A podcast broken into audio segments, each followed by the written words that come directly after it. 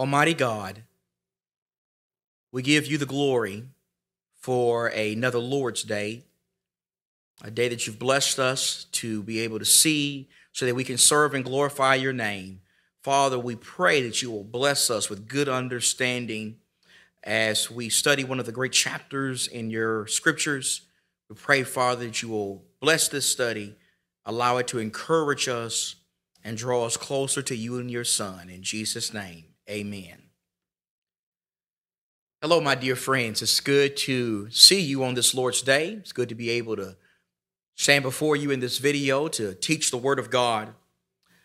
In this video, we are going to give an overview of one of the great chapters of faith in the entire Bible. It is often called a chapter about the heroes of faith, the honor roll of faith, the hall of faith. This is a chapter that is called the hall of faith or the heroes of faith or the honor roll of faith because it contains a list of people who in Bible times pleased God and they walked with God because they lived by faith. This is a chapter about faith and how to really be able to please God on any level at all. We must have faith. We're going to talk about the hall of faith in this video. And the great thing about this chapter, Hebrews 11, is all the people who are mentioned here. And there are a lot of people mentioned in this chapter. And, and, and we got to understand that, that none of these people, none of these people who are mentioned were super Christians. They're not super disciples, super Christians. They don't have superpowers. No, no, these are just ordinary people.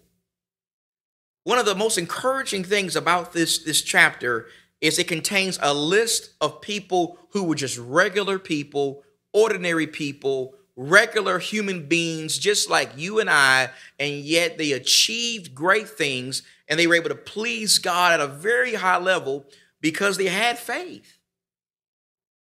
These are just ordinary people who had great faith in God and they pleased God by their faith and the point is, we can do that as well. We can be just like these people if we walk by faith. These are regular people. And we're going to study them in this lesson. But before we dive into Hebrews 11, let's just make sure we're on the same page. Let's make sure that we understand the context of what's going on in the book so far. Remember, in the first seven chapters of Hebrews, the first seven chapters of Hebrews, we, we learn about the superiority of Jesus. We learn that Jesus is superior to everything that is found under the Old Testament system. He is superior to the prophets, he is superior to angels, to Moses, to Joshua, to Aaron, and any other high priest or priest of Israel. The first seven chapters of Hebrews are designed to talk about the superiority of Jesus. And then in chapter 8 and going through chapter 10, the focus then goes from talking about the superiority of Jesus to talking about the superiority of his covenant. You see, if Jesus is superior to everything found under the old system, then naturally his covenant would be superior to the old covenant. Chapters 1 through 7 talk about the superiority of Jesus. Chapters 8 through 10 talk about the superiority of his covenant. The covenant that Jesus instituted, the new covenant, is superior to the old covenant because in chapter 8 we saw that the new covenant contains better promises. In chapter 9 we saw that the new covenant has a better sanctuary. Our high priest Jesus ministers in a better sanctuary, a heavenly sanctuary. And then in chapter 10, we see that our high priest, our Savior, offered a better sacrifice than those sacrifices found under the old covenant. Better promises, better sanctuary, better sacrifices. And as far as the sanctuary goes, let's talk about that just a little bit in, in our study. I want to show you um, a diagram or a picture on the slide here of the earthly sanctuary that is mentioned throughout the Old Testament the tabernacle, the portable sanctuary that would later become a permanent sanctuary when we refer to the, the temple that would be in Jerusalem. As you can see here, we have a, a diagram of the tabernacle, the, the Old Testament tabernacle that Israel worshiped in. As you can see here on the slide, it was surrounded by a, a curtain. It was like a, a, it was a portable tent. It was surrounded by a, a big curtain. And once you entered the curtain, the first area there was the court, the courtyard, the court of the tabernacle. And in the court of the tabernacle, you had the area where the sacrifices were offered. They were offered in the courtyard area. The sacrifices were offered for the forgiveness of sins. And then you had the brazen laver, which is where the priests would wash before they would enter into the tabernacle itself. And so once you entered the curtain, the entrance curtain, you had the courtyard. And in the courtyard, you would have sacrifices offered, and you would have an area where the priests would wash before they would then enter the holy place. And by the way, that is a lot we could say about that. That would actually be symbolic for us having to wash, have our sins washed away through baptism before we enter into a relationship with God. That's a that's another study though. It's a lot we could say about what, what all of this represents because all of this ultimately represents things that would take place under the new covenant. But after the priests washed, they would then enter into the tabernacle itself. And in the tabernacle, you had two different areas. The first area is the holy place. The holy place. In the holy place, all the priests would, would enter into here, and you would have the altar of incense, you would have the lampstand, you would have the table of showbread. All of these were inside the holy place, the first area of the tabernacle. Now, behind another curtain, once you go into the holy place, there's then another curtain there, and it separated the holy place from the most holy place. And in the most holy place, you had the Ark of the Covenant, and you had cherubim.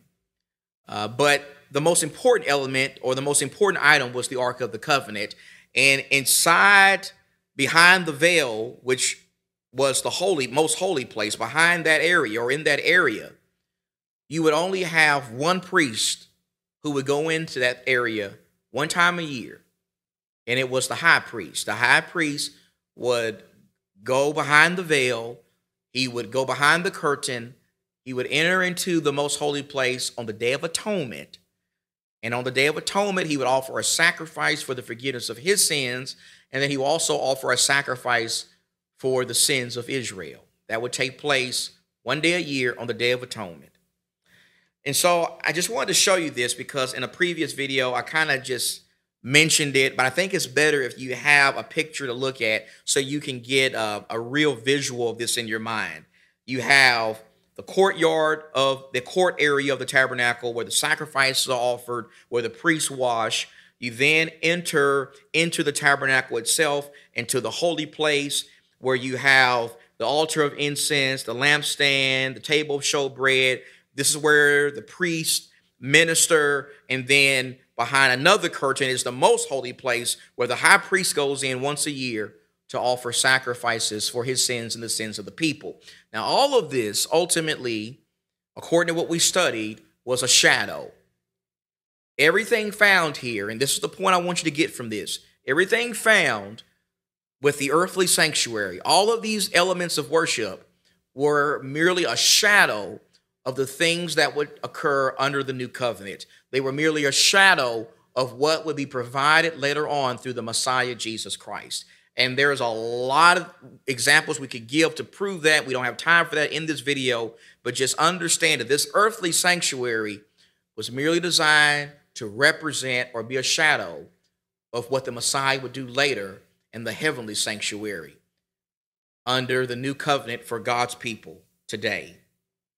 And so there's that visual for the tabernacle. I hope some of that makes sense, and I hope you can kind of already see some of the parallels between the earthly sanctuary and the spiritual sanctuary.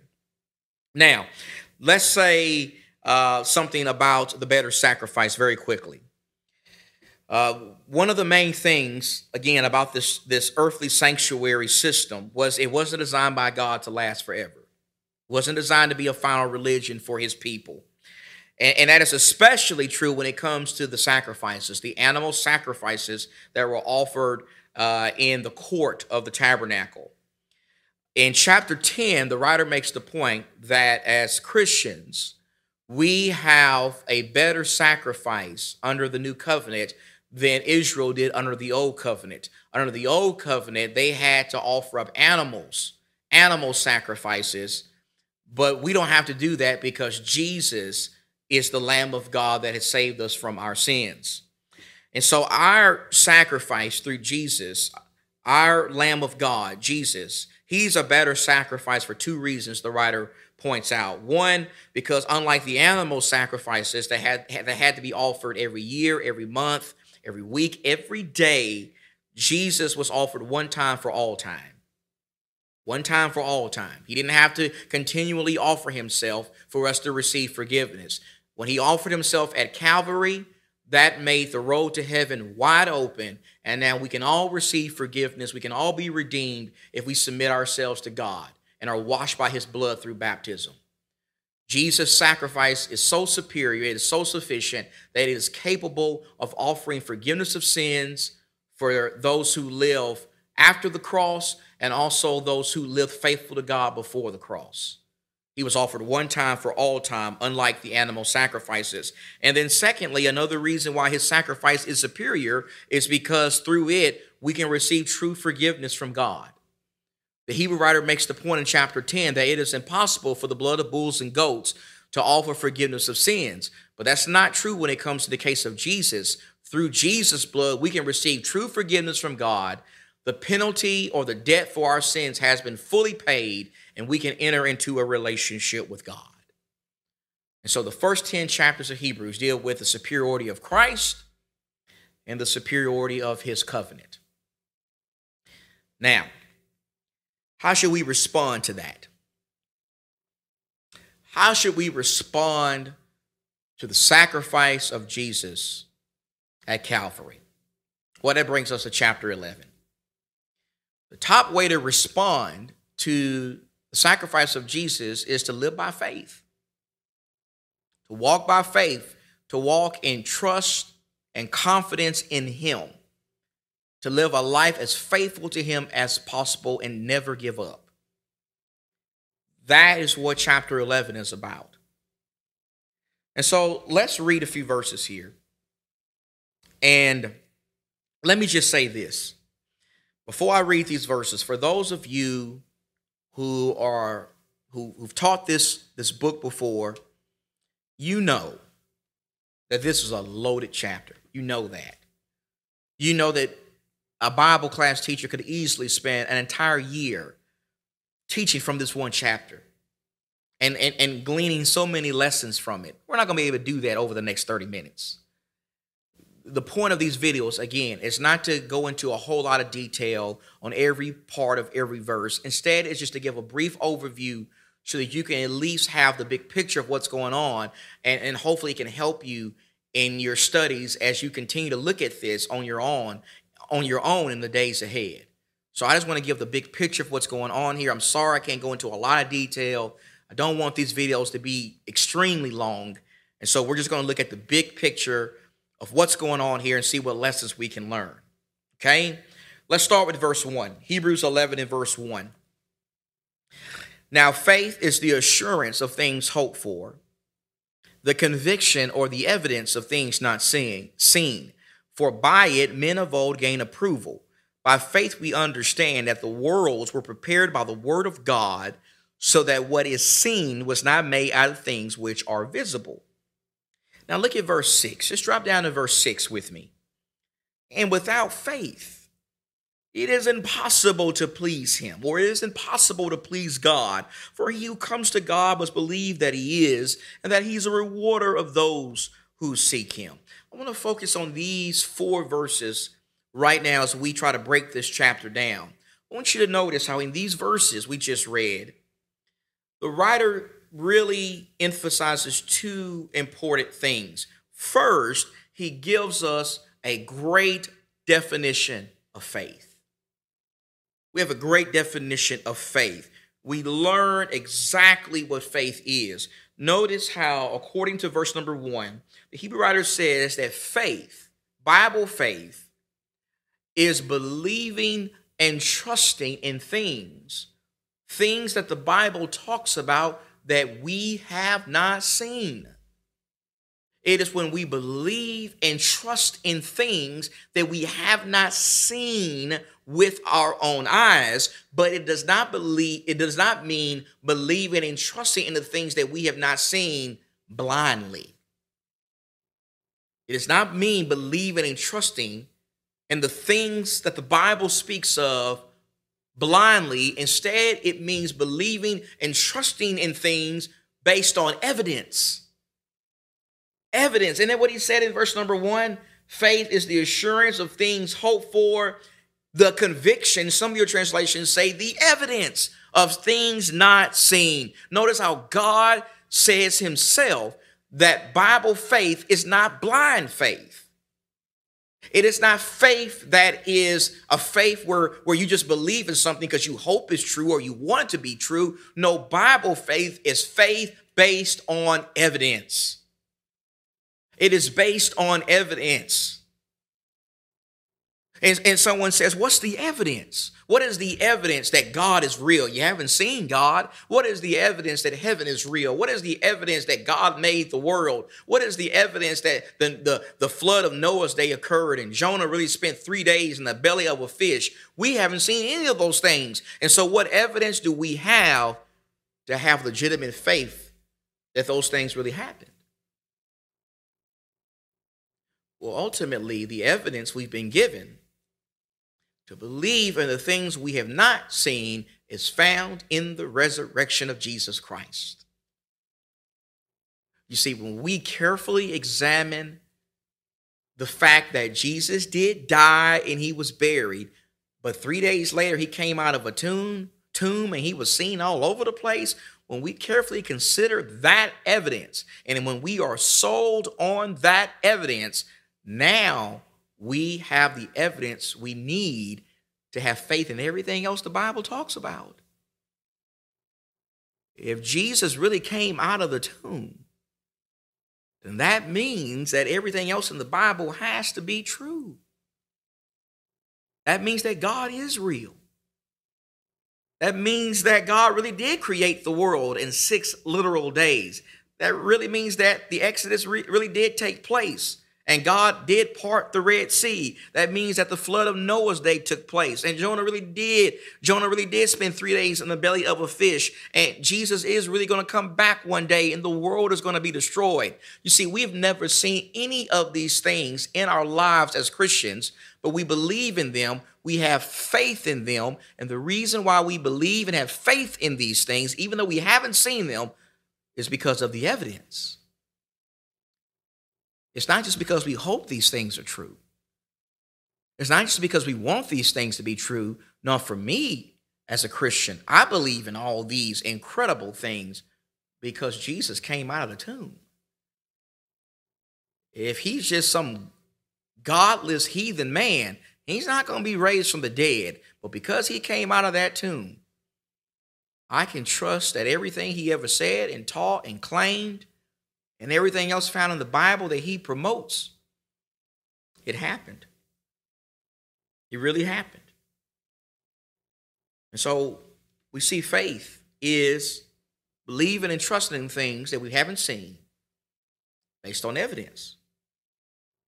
But then, secondly, we also see in these verses that faith is necessary to please God. If we want to please God on any level at all, we got to have faith. We see that throughout this text. Verse 2, after giving a definition of faith, he says that by it men of old gained approval. Who are the men of old? Well, the men of old there represent not just the people who lived in the times of the Old Testament, but more specifically, it represents the people he's going to mention here in this chapter. All of these people that are listed in this chapter gained approval with God because of faith. That's the point.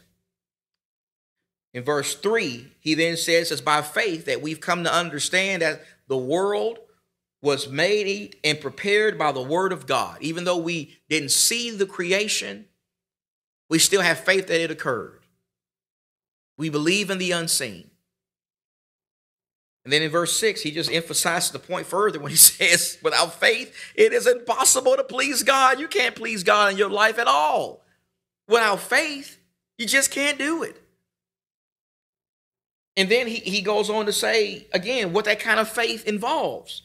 He says it involves, if you want to have the kind of faith that pleases God, you must believe in God. You got to believe God is real. You got to believe that God really exists. You got to believe Jesus was God when he was on this earth because he claimed to be God and he proved that he was God, God's son, when he was raised from the dead. You got to believe that God is real. And then, secondly, you got to believe that God is faithful. You got to believe that God is fully capable of rewarding you with a home in heaven if you walk by faith. The Hebrew writer says if you want to really please God, then you must believe that God is real and you must believe in the faithfulness of God. You must believe that God is capable of rewarding you when you walk with Him. You can't please God if you just believe in Him but don't have confidence that He's capable of fulfilling His promises. You got to believe in Him. But you also have to believe in his faithfulness. That he never makes a promise that he's that he doesn't keep. Verse 4. And this is going to be lengthy, but I can't say it any better than the Holy Spirit. After telling us what Bible faith is, here's the list. You ready? By faith, Abel offered to God a better sacrifice than Cain, through which he obtained the testimony that he was righteous. God testifying about his gifts, and through faith, though he's dead, he still speaks. By faith, Enoch was taken up so that he would not see death. And he was not found because God took him, for he attained the witness that before his being taken up, he was pleasing the God. And without faith, it is impossible to please him. For he who comes to God must believe that he is, and that he's a rewarder of those who seek him. By faith, Noah, being warned by God about things not yet seen, and in reverence prepared an ark for the salvation of his household, by which he condemned the world and became an heir of the righteousness which is according to faith. By faith, Abraham, when he was called, obeyed by going out to a place which he was to receive for an inheritance. And he went out, not knowing where he was going. By faith, he lived as an alien in the land of promise, as in a foreign land, dwelling in tents with Isaac and Jacob, fellow heirs of the same promise. For he was looking for the city which has foundations, whose architect and builder is God. By faith, even Sarah herself received the ability to conceive, even beyond the proper time of life, since she considered him faithful who had promised. Therefore, there was born even of one man, and him as good as dead at that, as many descendants as the stars of heaven in number, and innumerable as the sand which is by the seashore. All of these died in faith without receiving the promises but having seen them and having welcomed them from a distance and having confessed that they were strangers and exiles on the earth. For those who say such things make it clear that they're seeking a country of their own. And indeed, if they had been thinking of that country from which they went out, they would have had opportunity to return. But as it is, they desire a better country, that is, a heavenly one. Therefore, God is not ashamed to be called their God, for he has prepared a city for them. By faith, Abraham, when he was tested, offered up Isaac. And he who had received the promises was offering up his only begotten son. It was he to whom it was said, In Isaac, your descendants shall be called. He considered that God is able to raise people even from the dead, from which he also received him back as a type. By faith, Isaac blessed Jacob and Esau, even regarding things to come. By faith, Jacob, as he was dying, blessed each of his sons, of blessed each of the sons of Joseph in worship, leaning in worship, leaning on the top of his staff. By faith, Joseph, when he was dying, made mention of the exodus of the sons of Israel and gave orders concerning his bones. By faith, Moses, when he was born, was hidden for three months by his parents because they saw he was a beautiful child and they were not afraid of the king's edict. By faith, Moses, when he had grown up, refused to be called the son of Pharaoh's daughter, choosing rather to endure ill treatment with the people of God than to enjoy the passing pleasures of sin. Considering the reproach of Christ greater riches than the treasures of Egypt, for he was looking to the reward. By faith he left Egypt, not fearing the wrath of the king, for he endured as seeing him who is unseen. By faith he kept the Passover and the sprinkling of the blood, so that he who destroyed the firstborn would not touch them. By faith they passed through the Red Sea as though they were passing through dry land, and the Egyptians, when they attempted it, were drowned. By faith, the walls of Jericho fell down after they had been encircled for seven days. By faith, Rahab the harlot did not perish along with those who were disobedient after she welcomed the spies in peace. So much there. So much there. So little time. But let me just give you four observations from this. Okay? Four observations. First, and this is just a great, the greatest list, the greatest list found in the Bible. And all of these people, you can read about them in the Old Testament. These are all people that you can read about in the Old Testament. Abel, one of the sons of Adam and Eve. Enoch, a man who walked with God, and he didn't taste death. God took him. There's only one other person in the Bible we can read about who, who had a similar fate, and it was Elijah the prophet, where Elijah was taken up in a whirlwind. These were men that God then allowed to die like we're going to die. God just took them. Enoch walked with God. Verse number seven, and I apologize for leaving this off of the slide. It was, it was my mistake. But Noah, Noah's mentioned in verse seven. Abraham, Sarah, Isaac, Jacob, Joseph, Moses, the people of Israel, Rahab, all of these people were real people. They really walked on this earth. These are not mythical people. These are not superheroes like in the Marvel Universe. These are real people who really walked on this earth and they were ordinary people. They bled, they had flesh, they had strengths, they had weaknesses, they had jobs, they had families, they had friends. These are real people, ordinary people, but they lived by faith. That's the point.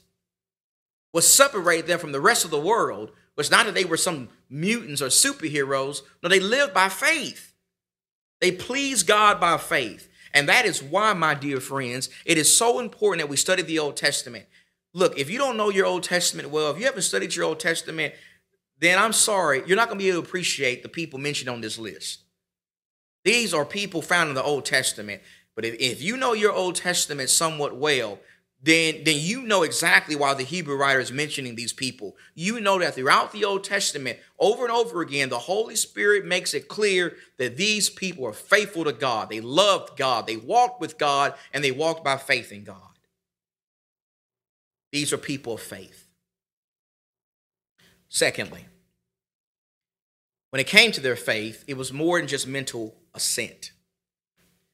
It was more than just belief or just claiming to love God and to follow God. No, from this text, the Hebrew writer makes it very clear that their faith not only included belief, but it also included action.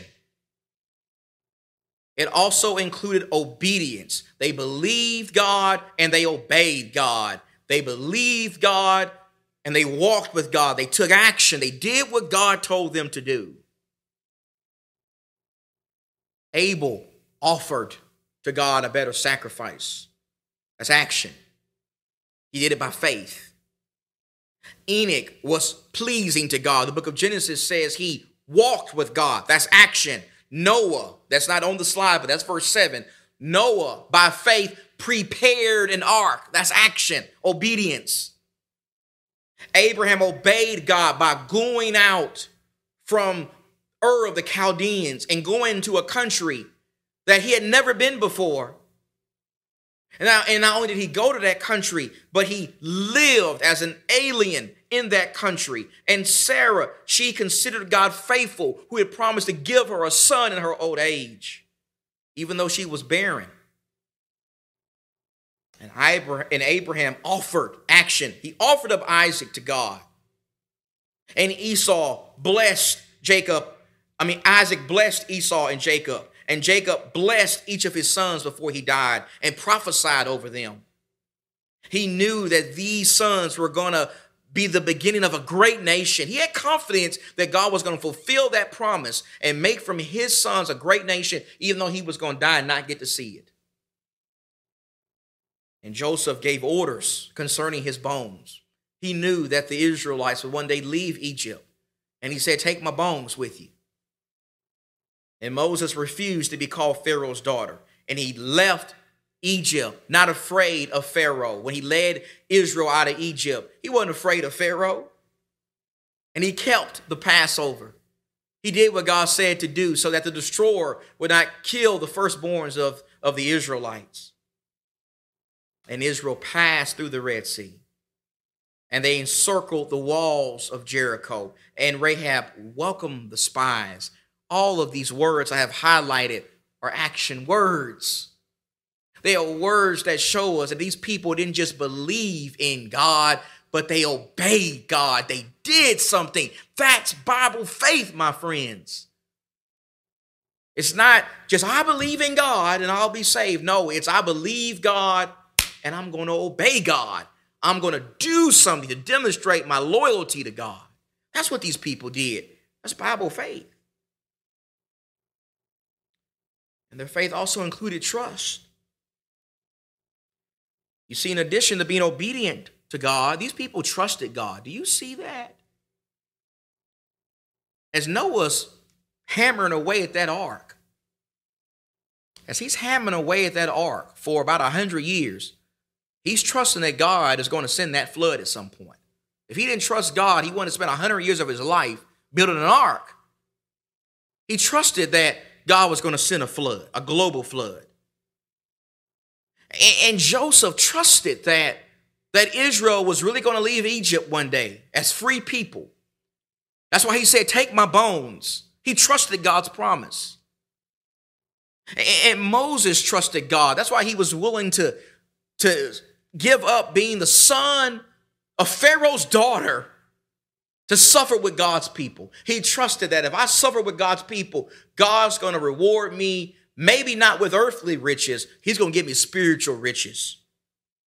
He's going to give me heavenly riches. Verse 26 says that he was looking for, for greater riches. He was looking to the reward, the spiritual reward. He trusted God. He trusted God was going to bless him. As Israel passed through the Red Sea, they trusted God. You got to have faith and trust. You got to have trust to go through a, a, a, a, sea that has been parted. You're walking through it. At any point, if it collapses, you're all going to drown. They had to trust God as they walked through that Red Sea, that parted Red Sea. And Israel had to trust God as they encircled the walls of Jericho, and the people are probably looking at them laughing. They're encircling the city of Jericho for seven days because they trusted that on the seventh day, the walls were going to come tumbling down. They trusted God. And Rahab, the harlot, she trusted God. That's why she hid the spies. She knew that if she took care of God's people, she would be rewarded. And she was rewarded. Her life was spared. And then, probably the most interesting thing here is in verses 13 through 16 the things that are said about Abraham. Notice how, when it came to Abraham and what's said in those verses, we see exactly what motivated Abraham to do all the things he did.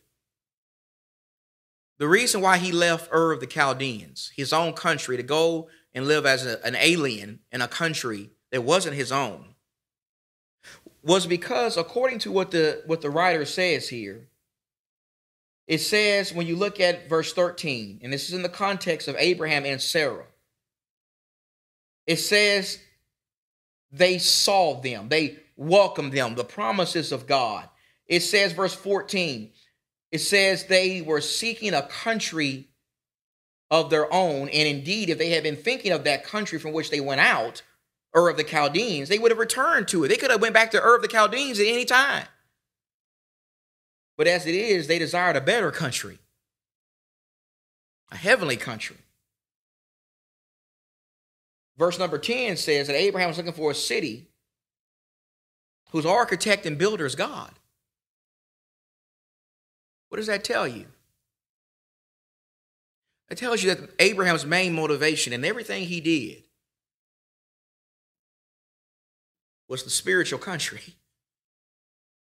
It was heaven. He's thinking about not receiving some great earthly land, although his descendants would get that. He wouldn't get it, his descendants would. That wasn't what motivated Abraham. The earthly city of Jerusalem, the earthly land of Israel, that's not what motivated Abraham. His main motivation was getting to heaven, being with God, the heavenly country, the city that's built by God Himself. That was his main motivation. That's why he endured so much. That's why he did all the things he did, left his own country to go live as an alien in Canaan. He did all those things because he trusted in God's promises. He trusted that there was something better waiting for him after this life. In verses 17 through 19, Abraham is mentioned again. And we see again, he trusted God. He trusted God so much that even though he waited 25 years to receive Isaac, he was, a, he was 100 years old when Isaac was born. He was 75 years old when God first promised to give him Isaac. Sarah was 65 years old when God first made her that promise. She was 90 when Isaac was finally born, when God opened her womb up. And even though they waited so long to receive Isaac, the son who would be the beginning of a great nation, the nation of Israel, when God told him to go to Mount Moriah and kill Isaac, he was going to do it without any hesitation because he trusted God. He didn't say, Well, God, you, you made me wait this long to get Isaac and you're asking me to kill him? Why would you make me the promise in the first place if you were going to have me kill him? He didn't question God's commandment. He trusted God, particularly, he trusted that even when he did kill Isaac, and as far as he was concerned, Isaac was good as dead. He was going to kill Isaac, but he trusted that even if he even if he was going to kill Isaac, even if he had to kill Isaac, God had the power to raise him from the dead and give him back to him. He still trusted that God was going to work it all out. In fact, if you study his story carefully, that story carefully in the book of Genesis, he even told the men who had traveled with him and Isaac to Mount Moriah, he told them, You wait right here because we, we're going to come back. He trusted God. Bible faith is faith that believes in God and in trusting God and it obeys God. That's the point, okay? And then another thing, we see here Bible faith. It involves conviction. Conviction. Notice again verse 13. All of these died in faith. And again, we're talking about Abraham and Sarah here in the context. Without receiving the promises. What promises? They had a whole video on it. The three promises to Abraham. That's, those promises are so important. I, I can't emphasize it enough. The whole Bible is based around those promises. A great nation would come from Abraham and Sarah, the nation of Israel. This nation will receive a great land, the land of Canaan. And through that nation, the Messiah was going to come into the world and save people from their sins.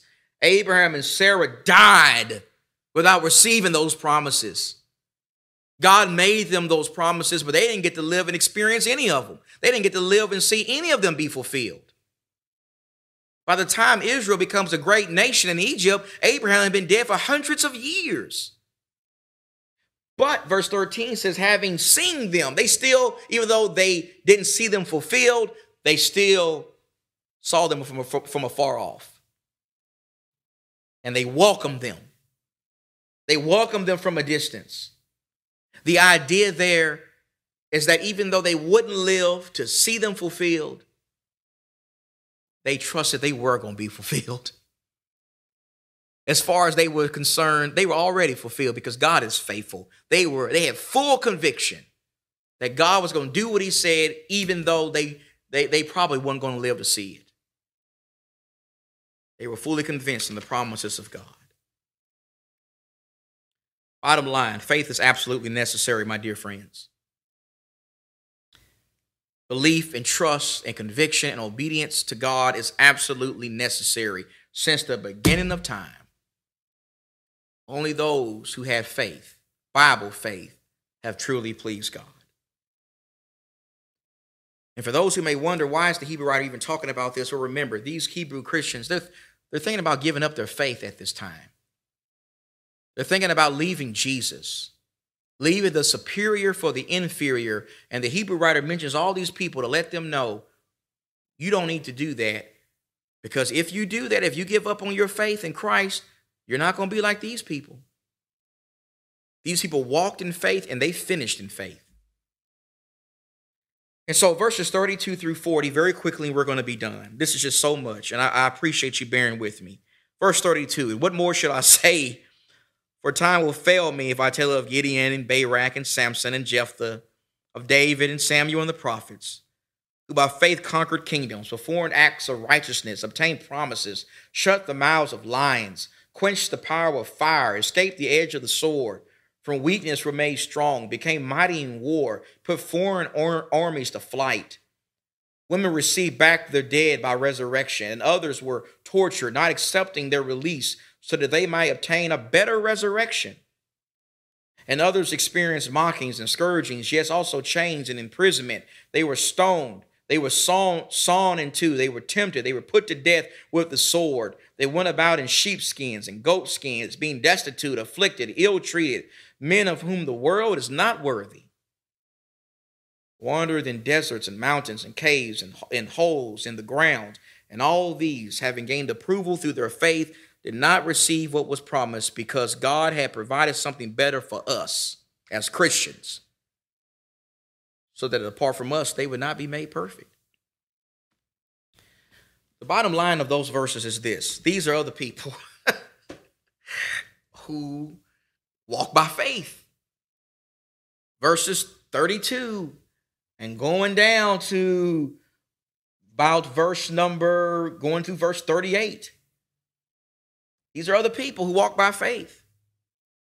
Hebrew writer said, if I had more time, I could talk to you about Gideon, the man who wiped out an entire army of people with just 300 men in the time of the judges. Barak, Samson, Jephthah, King David, Samuel, the prophets. All these people walk by faith also. They're also included in the hall of faith. They did wonderful things by faith. And they also received ill treatment because of faith. In addition to conquering kingdoms, performing acts of righteousness, obtaining promises, shutting the mouths of lions. That reminds me of Daniel, doesn't it? Quench the power of fire, Shadrach, Meshach, and Abednego, Daniel 4. Escape this edge of the sword, being made weak when they being made strong when they were weak, being mighty in war, men like David, putting foreign armies to flight like Deborah did in Judges 4. Women receiving back their dead by resurrection. We can read about that taking place in the time of Elijah and Elisha. We can read about that taking place in the ministry of Jesus. People who had faith receiving their dead back. In addition to doing all these great things by faith, these people also received mockings. They also were tortured, beaten, stoned, cut in half, fed to animals cast out of society, wandered in remote areas. These people, even though they accomplished great things by faith and they pleased God by faith, they also suffered because of their faith. They suffered too. And that was especially important for these Christians to hear because they were suffering for their faith. And the point is, the people of old who pleased God by faith, they didn't give up even though they started suffering because of their faith. These people walked by faith and they suffered immensely because they walked by faith. But the world wasn't worthy of them. The world wasn't worthy of these people, the Hebrew writer says. They weren't worthy of these people. I love that. These people were not people of the world, these were heaven bound people. People that the world just wasn't worthy of. And they didn't receive what was promised, he says. He says they didn't even receive what was promised. The end of verse 39. What was the promise? What did they not receive that was promised?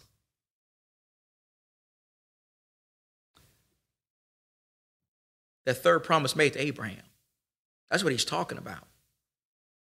That promise that a Messiah was going to come into the world and making so that all people can receive forgiveness from God.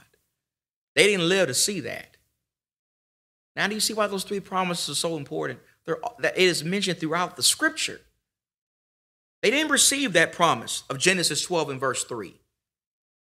They didn't receive the promise of the Messiah. They knew it, they knew of it, they believed in it, but they didn't get to live to receive the, the benefit of it, unlike us. He says, We have. We have, we do get to see how it all connects together. We get, we get to to make the all the connect all the dots, see God's full plan that has come to fruition. We understand it all now because we got the full word of God. We understand how the promises all connect.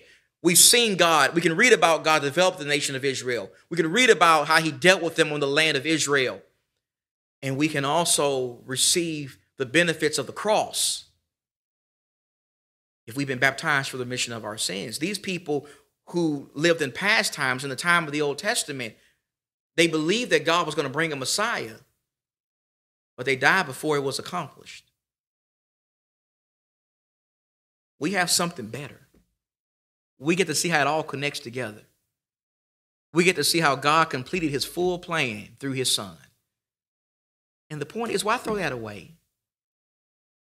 Why throw away something where you have the complete will of God laid out to you and you can receive the full benefits of that? To go back to a system where you didn't have that. The Hebrew writer is saying that people like Abraham and Sarah and Isaac and Jacob and Joseph, they would have given both of their arms to be able to understand the things that we understand today. So, walk by faith. Walk by faith. So much I could say about that. And I apologize if I didn't, if I missed this or missed that. I know some of you are great Bible students, and you can say, well, what about this or what about that? I get it. But look, I got a family. I need to go home at some point, so I can't be here for a full week straight. Okay, I got to sleep at some point too. So just take away, walk by faith. Learn from the people of old who gained approval with God because they walk by faith. Live by faith, walk by faith, never throw away your faith. Keep your eyes focused on the heavenly country like Abraham did because God will give that to you if you continue on. We'll, we'll continue with Hebrews chapter 12 on Wednesday. Thank you.